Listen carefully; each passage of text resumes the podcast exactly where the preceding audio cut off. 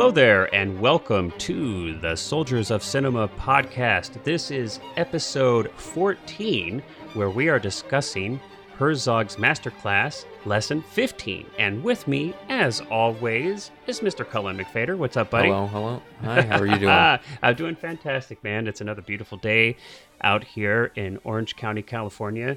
What's it like up there near Toronto, sir?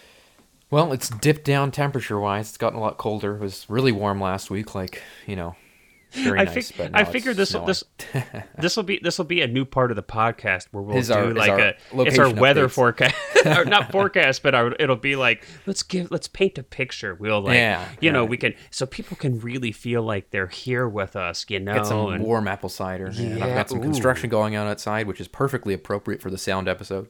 Absolutely, that's right. So this one is this is covering sound. That's lesson fifteen, and I think this one is going. I look, they're all important, but I think this one is going to be a really, really important topic, especially for uh, people who may be just, just, just starting out, um, Yeah. making their own films. Because I think, I mean, Herzog talks about it he starts this lesson right off the bat with, you know, look, the, the hand the first few films he ever made, he couldn't even ever show to an audience because he had unfortunately neglected the sound quality.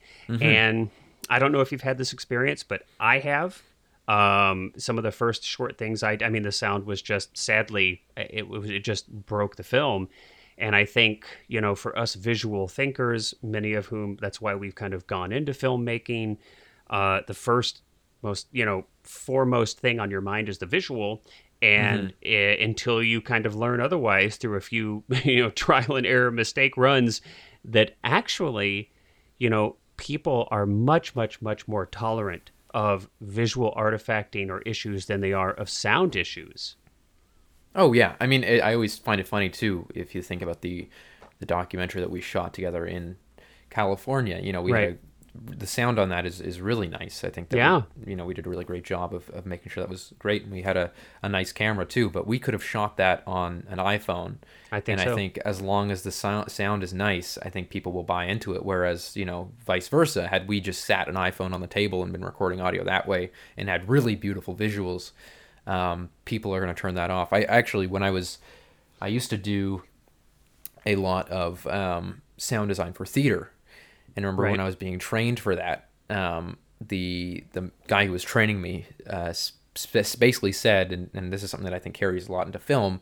Um, people will go into a theater and watch a play in the dark, but they will not go into a theater and watch a play where they can't hear what the actors are saying. Absolutely. And so I, I think that really that's a good way words. And you know that's a good way to put and of course i will not be able to reference these studies specifically sadly but i i do recall having read you know that there are kind of you know scientific studies that show that uh, you know, people are definitely have a higher capacity for visual static or artifacting or you know whatever you may want to term basically poor video quality uh, but we have a very low tolerance to poor sound quality, and you can even see this in you know the the mediums that have been used to distribute um, films throughout history. Right? Um, you know, people didn't have much of a problem watching VHS tapes or beta if you happen to you know be in those part of the worlds where people use beta, but uh, sound was like surprisingly decent. Uh, especially there were there were uh, tape video uh, formats that actually had digital audio. Um, Yeah. were very good quality. But uh, so yeah, Well, I think I- a a really pertinent, perhaps, comparison is you look at um, uh, the Michael Mann, um, uh, what's it called? Miami Vice. okay. Oh, now the t- um, oh, see now you're talking about TV show or film? Because No, film. the film with uh, Jamie Foxx. with Jamie Um, and uh, Colin Farrell, if I do yeah, believe, right? And so you look at that, and that movie was digital, and they and because Michael Mann was an early, definitely an early yeah, adopter, early digital. adopter digital, Yeah. and he he pushed the ISO on those digital cameras really high to get noise, which is usually what people try to avoid. But if you Right. watch that movie, it's noisy as hell. It's it's incredibly noisy. Yes. it's, it's an example, and I think I actually think it really works for the movie. But there's a lot of people Right. that don't like it. Well, he's got a handful why. of films that are terribly noisy. What was the Yeah. other film that he made with Tom Cruise? I actually think it's one of his best films where Tom Is it, Cruise um, is a hitman, and I think Jamie- Collateral. Yeah, Uh, yeah. I think he used a Phantom in that, if I'm not mistaken. yeah, for um, the whole thing. Yeah, for the whole thing. But you look at so you look at that. That's an example of you know intentionally pushing visual technology to a point that it's not necessarily usually used. You're experimenting with it. Whereas then you look at Tenet, which just came out, the Christopher Nolan newest Nolan one, where he tried to experiment with sound by Which Nolan's reducing the dialogue. Yeah. and everyone's complaining. Critics, audience, Well, you know, everyone you know- sort of said like, I can't hear anything, and and so it's like you can experiment with one. You can't really It's difficult. you know it's difficult to I- experiment in a way of of you know you can definitely experiment with sound Well, but in a way of like, is an issue Yeah, for sure. I mean, I remember now. Correct me if I'm wrong, but I seem to have a pretty vivid, viv, uh, vivid memory of Interstellar. Also had uh, significant issues or complaints in theaters. Nolan had really specifically, you know, he he specifically mixed that film. And isn't this right? And and he, you know, had very specific instruction for how it was supposed to be. The sound was supposed to be replicated in theaters. Now I remember seeing that film, and I actually saw it um, at a screening in Los Angeles. I don't recall the theater now because this has been I don't know. The film is what like a decade old already. It's crazy. Um, but Nolan was there. He did a Q and A. It was one of the first screenings of the film, and I remember thinking to myself, I I, I can hardly understand a damn word mm-hmm. because there was so much of that ultra low frequency. There was so much bass and there was so much dialogue that was underneath sound effects and, and I, I think that's the thing is that sound is weirdly enough even though it's not something that you can like physically see sound is um, a lot less uh, subjective than visuals when it comes to weird. being able to tolerate, yeah, Yeah, uh, exactly. It's like it's like you can, yeah. and I, you know, there's all because there's all these things as well where sound is an instant reaction. You know, a lot of people say if you're cutting to a beat of a song, Hmm. the the the visual should be cut a frame before the beat in the song because our minds will process sound process faster. the, the sound faster exactly so it's almost this there's this different reaction in our brains to sound which is of course we're getting very scientific here but i think it's really important to understand these elements because Agreed. you know i love experiment i always said that experimenting with sound is very very similar to experimenting with um, visual effects like practical visual effects you think of how they gonna- used yeah. to make and we'll get into that, and we're gonna get into in that detail but it- but it's it's really interesting and, and I think it's a, an area where you know it, it's there's a little bit less. Um, I mean, at least for the amateur or kind of like up and coming filmmaker, I think um, there's so much opportunity there uh, to really explore using sound as another, you know, as a uh, not just okay, I'm gonna get it right, but to really you know take that and turn it into something stylistic and artistic and adding to the the storytelling but let, let's Mm-hmm. it's one of the few th- it's one of the few aspects of film however though that has to be high quality it does i agree. you know it's one of these things where it's like there's such a quality barrier on sound that you often you know people will forgive again if you can't afford a great camera and you shoot on a canon rebel people will forgive that for the the merit of the film whereas people are a lot less forgiving if They the mics are scratchy and there's wind and you know all this there's all there's no question. So, but but thankfully, thankfully, as Herzog talks about in this lesson, I mean, we do live in an era where not only has camera technology and editing technology uh, increased in capability and decreased in cost, but of course, so has audio quality or Mm-hmm. audio equipment, right? And so, I mean, my, right now, I'm recording using a Rode boom mic that I actually use often when I'm shooting. I'm recording with a Tascam D70. It's just a little bitty tiny external uh, digital four track recorder here that's XLR input with phantom power. It's extremely easy to use. I don't recall it being, I've, it's, I've owned it now for I don't know probably four years some odd. Uh, I don't remember how much it cost, but I remember it being quite cost effective and practical. Um, there are, you know, thankfully there are tools available now uh, where you can get good quality sound without having to break the bank. So it that's awesome. Yeah, the excuses are running out essentially. but I and I think it's really I mean but it is really pertinent I think to say because you you know unlike Herzog's first few movies or even the first few movies that you made or even you know even though it's much more recently the first few movies that I made there was such a lack of Yeah. availability for for not only being able to do things over but just being able to edit sound and Absolutely. nowadays it's so available and there's even new i think zoom just released um, their new recorder that that records in 32-bit audio it's kind of blew me blew me away because it's Right. you're able to rather than i know yours records at a dual frequency so you get the higher Correct. um, You've got a three lower. decibel cut on the whereas second. the yeah. the the newest Zoom, I can't remember what the the number is, but um, it actually records in 32 bits, so it's much like RAW, where you actually it's not just two different audio files recording. The entire scope of the sound is recorded, so Oh, even if it peaks, you can bring it down and you can recover Much greater manipulation. and yeah. it's incredible. It's I I, I saw Well- this video demonstration of it. It's really remarkable. That's fantastic. I'm going to have to look into that. Um, it's funny. I was actually just on Zoom's product page um, earlier today, just checking out kind of the latest and greatest uh, in some of those smaller digital recorders, and I, I did not note that, but I will go back and check that out. I mean, you know, I, yes, I am much older than you. It's true. Uh, and so, yeah, I mean, for you know, so many of the uh, the f- short films that I made, of which I, I can't even count, and most of them are gone. And I think you know, many of us kind of learn this way, right? You, I was lucky enough to have a camcorder in the family, and so I began making films for myself and my friends and my parents when I was young. But there was never any way for me to um, extract audio from visual. I mean, it was I, it was only on camera mic and I could never take the audio away from the video, and I couldn't add to it, and I couldn't subtract from it, not in any real practical sense. So, you know, being able to the technology we have now makes that so uh, within the grasp of, of almost any filmmaker. Uh, it really does just. I mean, it the, it just blows thing op- things open uh, for And I think people to because be able to do. because sound is so much more difficult to grasp than visuals, you know, like a, as a child even you can kind of get the feeling of what makes a movie look like a movie. It's the lighting, it's the the really nice cameras, things like that. You can kind of replicate that even if you have, you know, a high eight video recorder. Um, but sound is so much more difficult because you don't really get to see the Yeah. result or the process. Um, and I think, I mean, I didn't learn in depth, you know, how sound worked probably till I went to a, a summer camp, a film summer camp that was, you know, taught by industry professionals. And that's actually where I teach a lot Wait of a things minute. now. But um, Wait a minute, Cullen. Cullen, I'm getting an idea. Mm-hmm. Horror film. Summer video camp. there you go. Exactly. Oh, believe me, we've made plenty.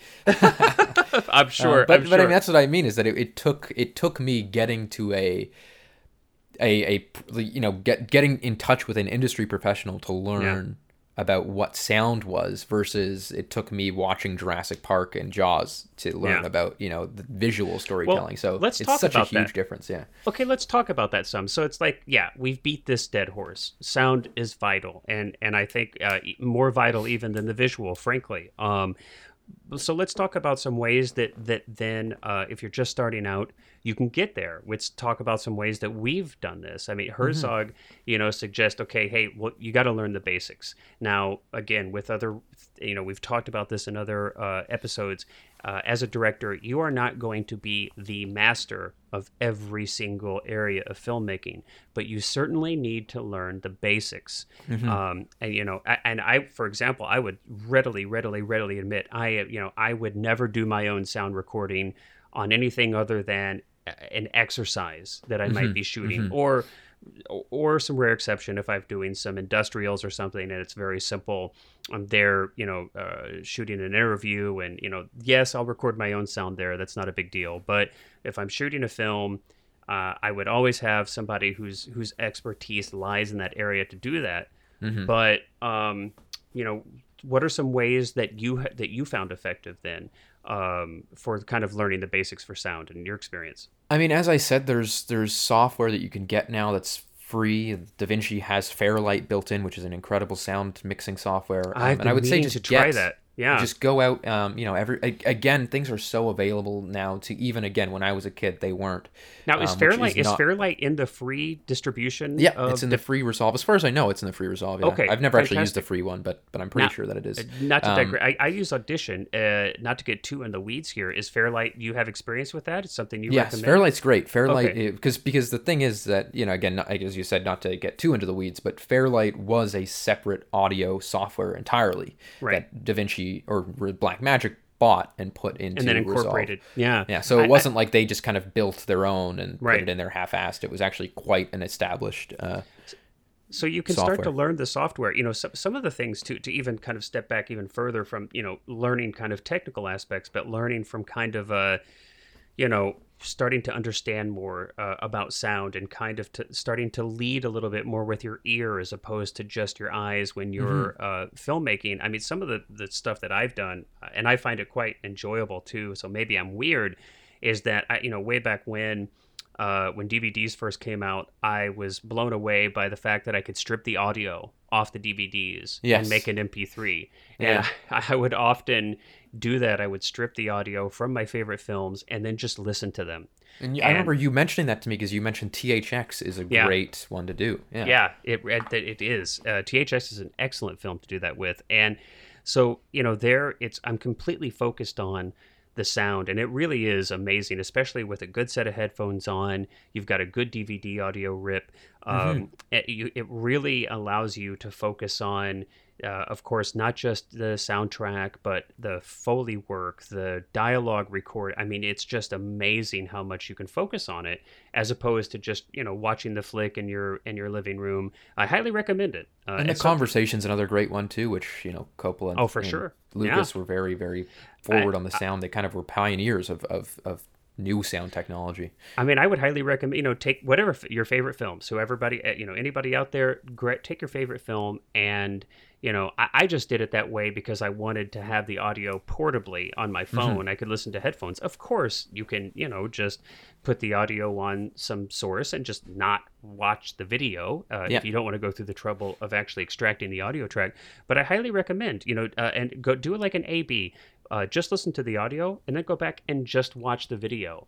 Well, very uh, um, very similarly too. I think one thing that taught me so much about sound when I was kind of starting out was um, and this is something that I use with the students that I teach, um, is make a movie, make a short film centered around sound, mm. and then do one edit of it where everything is entirely post. All the sound is either ah. Foley that you've recorded or ADR separately or ADR. Okay. Um, and then do another one where you try to use everything that was on, on set location. recorded and, and on location. And, and I think that you know you're very you're very rarely going to come into a situation where you're making your own thing and you have to choose one or the other but i think it really at least to me gave me both with the one that was all post sound gave me a chance to really experiment and i yeah, still use that, great that strategy in in things that i do today um, but the one that was in um, all location sound taught me you know okay what did i miss here you know if i only had this to work with how can mm-hmm. i go back and do it better next time because yeah. You know, did the mic bump something or was the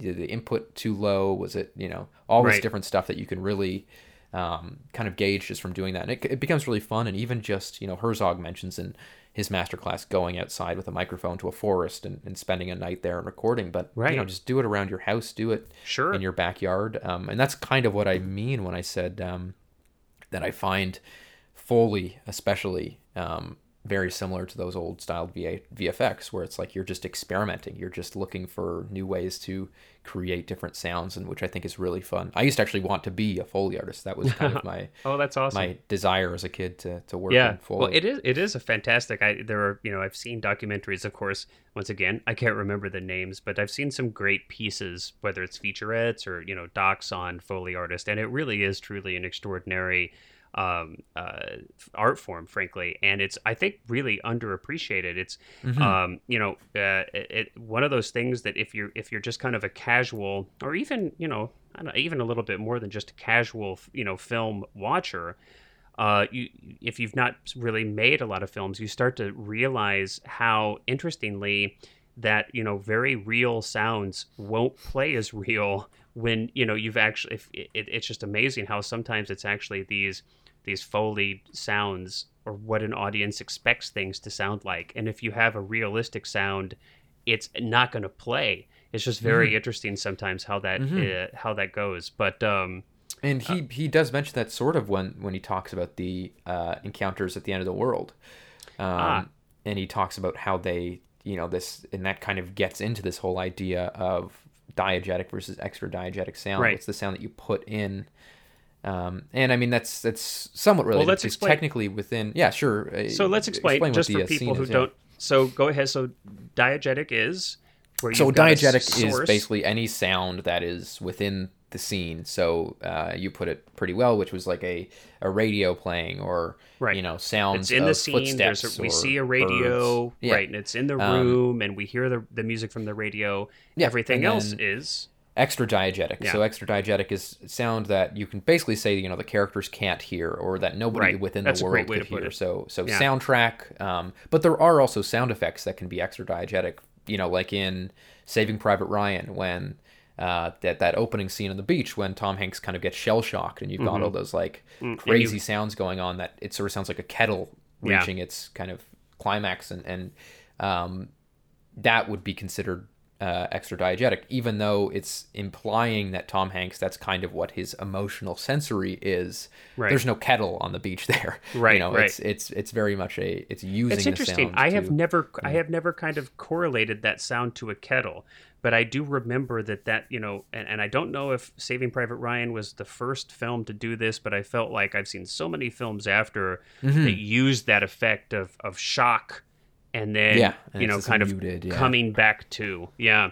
Well, I, you know, it, so let's talk a little bit about some more of these things. I mean, I think, uh, you know, Herzog talks about um, the importance of uh, paying attention to sound when you're scouting locations. He talks about, you know, this, he tells the story about, which is like wild. Of course, like every time Herzog tells a story, I'm like, of course they would try that. Like, he Yeah. talks about that soaking the floorboards of this room uh, in order to be able to shoot there without having the floors creaking so much that you could, you know, that they couldn't get on location sound. It's hysterical. I, I don't think he says that didn't end up working, but but it proves it or it's um, speaks to a really important point. Uh, I can't tell you how many times that you know I've been on a shoot, uh, at, at many times as an actor, and you know this location's been scouted, and not enough attention was paid to you know the fact that let's say like it's a it's an apartment or something and you can't control the HVAC uh, or you know it's right next to a highway or you know it's right under an airport just you know it, the neighbors are, are the walls are paper thin and you can hear the neighbors right through the wall and you have no way of controlling the neighbors um i mean certainly these things are important uh, and and Herzog rightly points out that it's vital when you're scouting locations to have these things in mind because it can really make or break a shoot. There's no question and especially with things like documentaries, sometimes you may not even get to scout. You know, we for sure. again we shoot shooting that documentary in L.A. We shot in that um, that school and it studio, right. The studio it was technically a studio, yeah, and it it had a streetcar going down below that kind of honked every few minutes. um, and I remember I do remember we actually I almost recorded the the interview as well with the air conditioning, and then right before we started. Um, Yeah. We both sort of went, "Oh, air conditioning," and it was Yep. like this this really quick thing. But um, but again, it's things like that that you immediately kind of you can't hesitate on it. Like we couldn't have possibly gone, "Oh, maybe we should do this or that." Yeah. All we have to do is kind of embrace it, and then we can go, "Well, maybe you know, if it's so low, maybe we actually put in city sound effects behind that, so it sounds intentional." Sure. Um, or something like that. Like great there's- there's example of so many ways that you can, yeah, exactly. And- just get and I- creative with it. And you know it, this this sparks to mind an idea too um you know when when i'm scouting a location for sound i'm trying to ascertain what the sound situation is i use a mic that i'm going to be using and my headset that's Mm-hmm. Yeah, how i walk around with it, yeah. just because it's it's amazing how different that experience is going to be than if you're just walking around with your unaided ears. It will be a significantly different experience. So I just I highly recommend, you know, if uh, when you really want to get a sense of what something sounds like, take one of your primary microphones, run it through your uh, amp, your recorder, and use the headset that you know use a good quality headset, and um, I think it'll give you a much more accurate representation of what's going to actually end up in your recording, as, as as opposed to just your naked ears. Mm-hmm. exactly. So you talked about so we're we're talking about you know all different kinds of stuff diegetic versus extra diegetic talking about using sound as an effect. Uh, let's also talk a little bit about um, ADR and location sound. Now this is not something that Herzog speaks to uh, directly or much. I mean he. Uh, he talks about the importance of getting on location sound, but of course, ADR is a thing. It exists, and it's a tool that can be profoundly helpful, but may have its own pros and cons. So let's talk about that. Mm-hmm. Now, Yeah, I mean, I, I think that there's uh, kind of a stigma about there's this really bad line, you know, let's fix it in post or whatever that that would get you thrown off any set. But I do think that people often think that it's one or the other, and I think that the the best and the most efficient sets and the sets that usually get the best results that I've seen and actually worked on personally have been the ones that do very much marry those 2 Mm-hmm. and you know don't stress about um, if the location sounds not perfect because there are very many ways to you know Yeah. slap myself on the wrist but there are many ways to fix it Fix in it. post And for let's- the lack of a better term And we'll take a step back here. Now, this is always, I, I, I'm not going to even lie. I had to look this up. I always forget this because the the name has kind of gotten a little bit uh, stretched from its, you know, it's used to just mean any after the fact audio recording for dialogue. But ADR stands for Automated Dialogue Replacement. And uh, most of us, as um, as small independent filmmakers, this isn't going to be automated.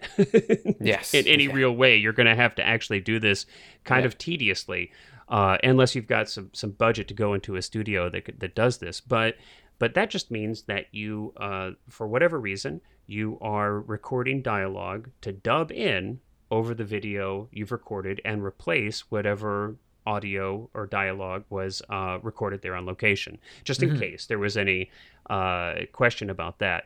And so you're saying you think, hey, this is a tool; it's in the toolbox. Uh, a lot of people uh, flip out, you know, don't, don't, don't use it, um, but that it actually can be really helpful. Oh I- yeah, and I've I used it many times. I, I tried not to if I can get great sound on location. I For yeah. very much prefer that. But I, I think that if it's done well, people can't notice, and that's that's the goal, right? That's the goal. I, I think it's you know it's certainly I so yeah you said you know look I try to do everything I can to not have to ADR and that's absolutely um you know my preference is certainly to get the performance live Mm-hmm. right there in the moment. It, it that's probably one of the most challenging things to have to do is to try to replicate the the exact same level and you know tone of the performance uh, in a booth. Uh, you're you know the actor is removed from the scene. They're you know they're they're usually just by themselves. The other they're not going to be acting against other people. They're going to have to be watching a replay of their performance to match their you know uh, timing of their original delivery so that the lips sync up with the sound. I The mean, energy it's is so different. Yeah. it's very very very difficult um, so ideally you're not having to do much of that but i mean it really can save your butt and sometimes it is just frankly necessary so definitely a valuable tool it's challenging to do i think on your own without the you know proper um, proper technical tools to do it easily but it can be done. definitely be done Yeah. it can definitely definitely be done Use a closet. That'll be my piece of advice. if you don't have a place to record, just just literally. Yeah. You know, closets are so great because they're so insulated with sound, yeah and because you got coats and whatever hanging up, just well there. you and- canadians have coats and everything That's a good point. Yeah. Well, stick some, you know, some parkas in there. So, you know, but, um, but no, we it- just it- have shorts and t-shirts down here, man.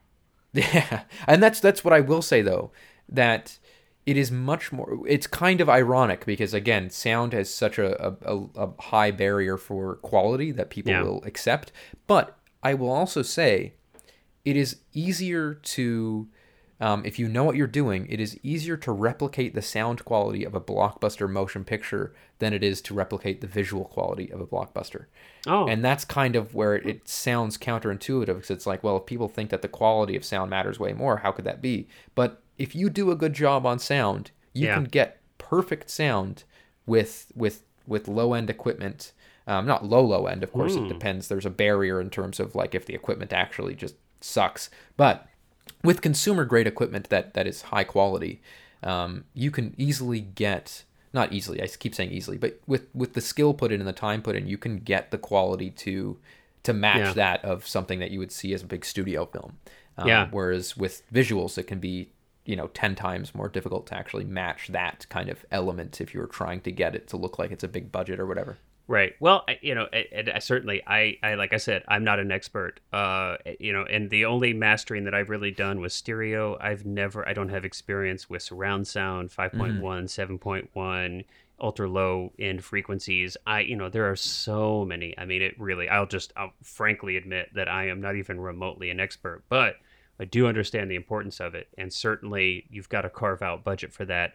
Um, and, uh, and find somebody who has an expertise in it. I am not, but uh, it's it's it's fascinating to me. I have um, on a feature film, a horror film that uh, I was a part of a while back. Um, I was brought in to help assist the interactions between the the guy or the team that was uh, mastering everything, doing the sound design, and providing feedback. And it was a really eye opening experience. Uh, it's not stuff that you know I, at that high of a level it's not something that I would have ever done myself. I have great respect for people who are, are experts in that, but um, really, uh, just the the level of the, you know what you can do with sound design.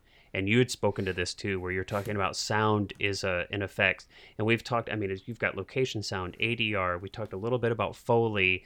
Um, it's just it's it's really a cool cool uh, place to play in as a filmmaker. Mm-hmm. Absolutely, and, yeah. and we know, and we haven't even talked uh, too much about this, which is you know stylistically using sound. Herzog yeah. in this lesson yeah. talks about blending and distorting sounds for stylization. And you know, here for the past thirty minutes, we've been talking about you know just kind of recording sound properly. We've mm-hmm. hardly the technicalities, touched, yeah. Right. We haven't even touched base on using sound artistically, stylistically. You know, Herzog talks about uh, he he mentions a couple examples uh, from his film Signs of Life, where he has the distorted applause with I don't even know how to describe this. What what kind of what would how would you call it when a wire like twangs almost yeah, like when you it's like I, a what would you call it? I don't even know. It, I don't even know, but you get it's like a guitar string. Imagine, you know, you have these high power, like high tension lines. They kind of have this like doing, but mm-hmm. um, I, that was horrible. I can't believe I just did that. It just went but uh, I think people get the idea. But you know mm-hmm. how he he combined these uh, sounds uh, with the the that you know the scene of the the kind of famous scene of the sea of windmills and then he mentions another uh, uh, film, Encounters at the End of the World, where he has the scientist, this poor scientist who's, you know, half of her face froze off, uh, lays down on the ice and he mm-hmm. he uses this wild. I think he actually uses the term like Pink Floyd esque or something. But I, yeah, I he describes it very much like the Dark Side of the Moon. Yeah, yeah. And yeah. I don't remember it personally being too much like Pink Floyd, but I, I feel you. You know, I, I get it. I get it. But well, uh, maybe it's just a word for crazy, weird, or yeah, but uh, or psychedelic or something. I don't know. Yeah, I mean, hey, I love Floyd, and Dark Side of the Moon is, I think, one of the greatest rock albums uh, to ever have been recorded.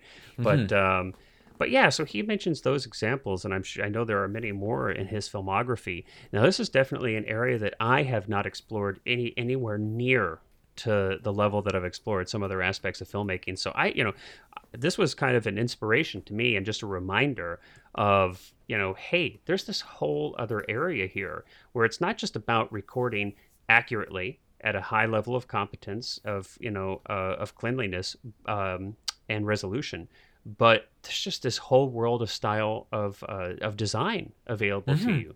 Mm-hmm. There's so many things. I mean, you know, it, it, just you can translate. I mean, we talk about often the just the, the nuance and subtlety of mise en scène manipulation that you can use this just all these layers of of storytelling density visually. We talk about how you can manipulate these things to elicit, you know, profound emotional response and like sound is probably even more so. I mean, you you talked about how it's almost a more primal, right?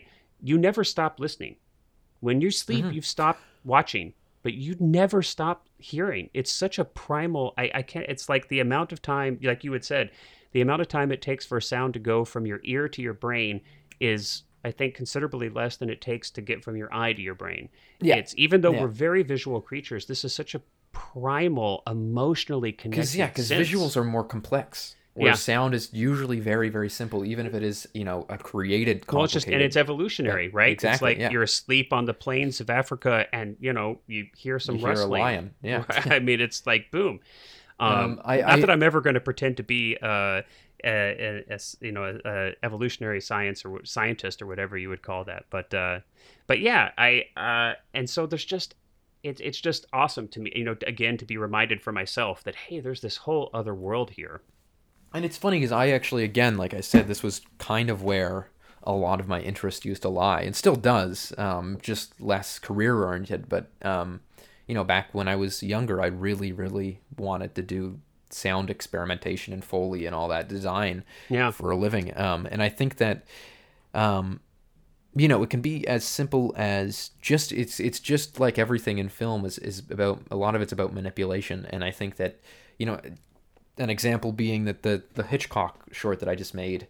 Mm-hmm. Um, the there's a moment where there's a character who's entering a house to kill another character and they're walking up the stairs and the character their main character is waiting at the top of the stairs and it's dark and you can't see the person but you can hear them coming up the stairs and there's i think like 10 steps on the staircase and those 10 steps were done instantly on the day you know it doesn't take that long to climb 10 steps but i've i basically extended it to like 20 steps of mm. this like creaking coming up the stairs mm. so and i think that again Build that kind suspense. of is, is where it's like it doesn't have to be realistic um, you can use it, and same with the you know there's the famous scene in The Godfather when Michael shoots the police captain and the uh, mafioso in the the little cafe, mm-hmm. um, and in that there's this this sound of the subway going above the restaurant, and the subway sound cuts to silence as soon as Michael pulls the trigger. And you still hear the other sounds, you still hear footsteps and stuff like that, but it's utilizing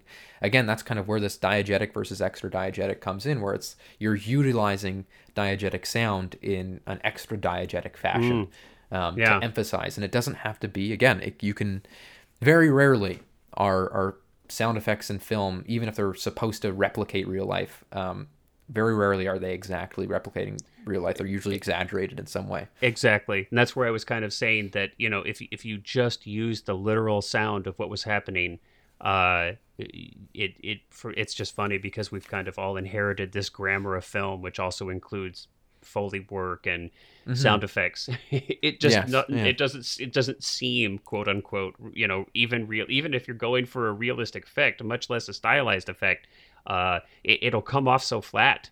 Um, and oh, some totally. of these things, some of these things get exaggerated to kind of ridiculousness. Like sometimes it's it's hysterical to think of like you know the sounds of like a fist hitting somebody's face. is actually a, a, baseball bat hitting a leather jacket or something. Like something and I mean, just, I've done that. I, I I had a horror movie where someone had to be being gouged by this demon and we wow, used, Cullen, um, this is such violent, such violent yeah, sorry, subject I mean, matter. just all in.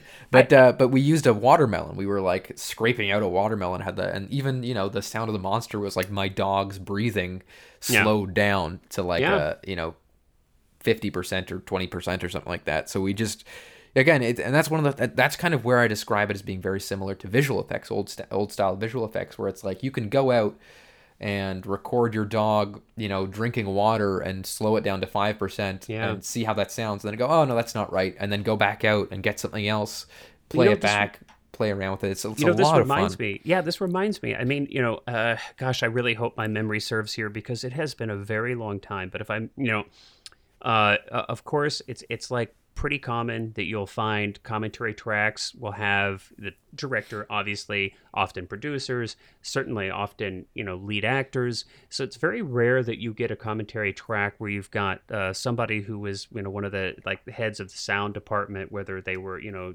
overall kind of sound design or whatever it might have been. It's very rare. But if i'm not mistaken isn't don't the original star wars films at least like the new hope isn't there a commentary track from the sound designer from Ben Burtt? There probably is. I wouldn't be surprised because Ben Burtt was definitely one of the and again pioneers. And, and like, it, like I said, stuff. it's been a while. It's been a while, but I mean, I remember being blown away by the detail where he described, you know, the blending of different sounds, how he would mm-hmm. go out and and record all of these sounds and blend them together to make everything from you know the creature. And I'm pretty sure Ben Burtt did lightsaber. THX as well. I'm so, pretty sure he uh, he yeah. also did the sound for THX. Yeah. And so, anyway, I was just going to say I would totally recommend uh, seeking those out um, because Mm-hmm. they they really are extraordinary. It's a little you know couple hour long film schools here that are specific to sound um, and should be readily available. I would imagine, but Totally, uh, yeah. yeah, I, I, it's just a it, it really is. It's I kind of get excited again because it's an area that I personally have not explored anywhere as much as I could, and so you know trying to push myself to utilize that more in my upcoming projects to really be more conscientious from the very beginning pre-production. You know it's always so worried about the script and i'm always so worried about the cast and all these other things and of course you should be. But you know as much as i can sit here and say sound is so vital i mean it still does fall lower than it probably should on my list of priorities. So I, yeah, I mean, it, that's that's the thing is it's especially on set. You know, Yeah. it's the first thing, and it's really unfortunate, but it's the first thing to kind of go out the window when things are running, you know, behind schedule.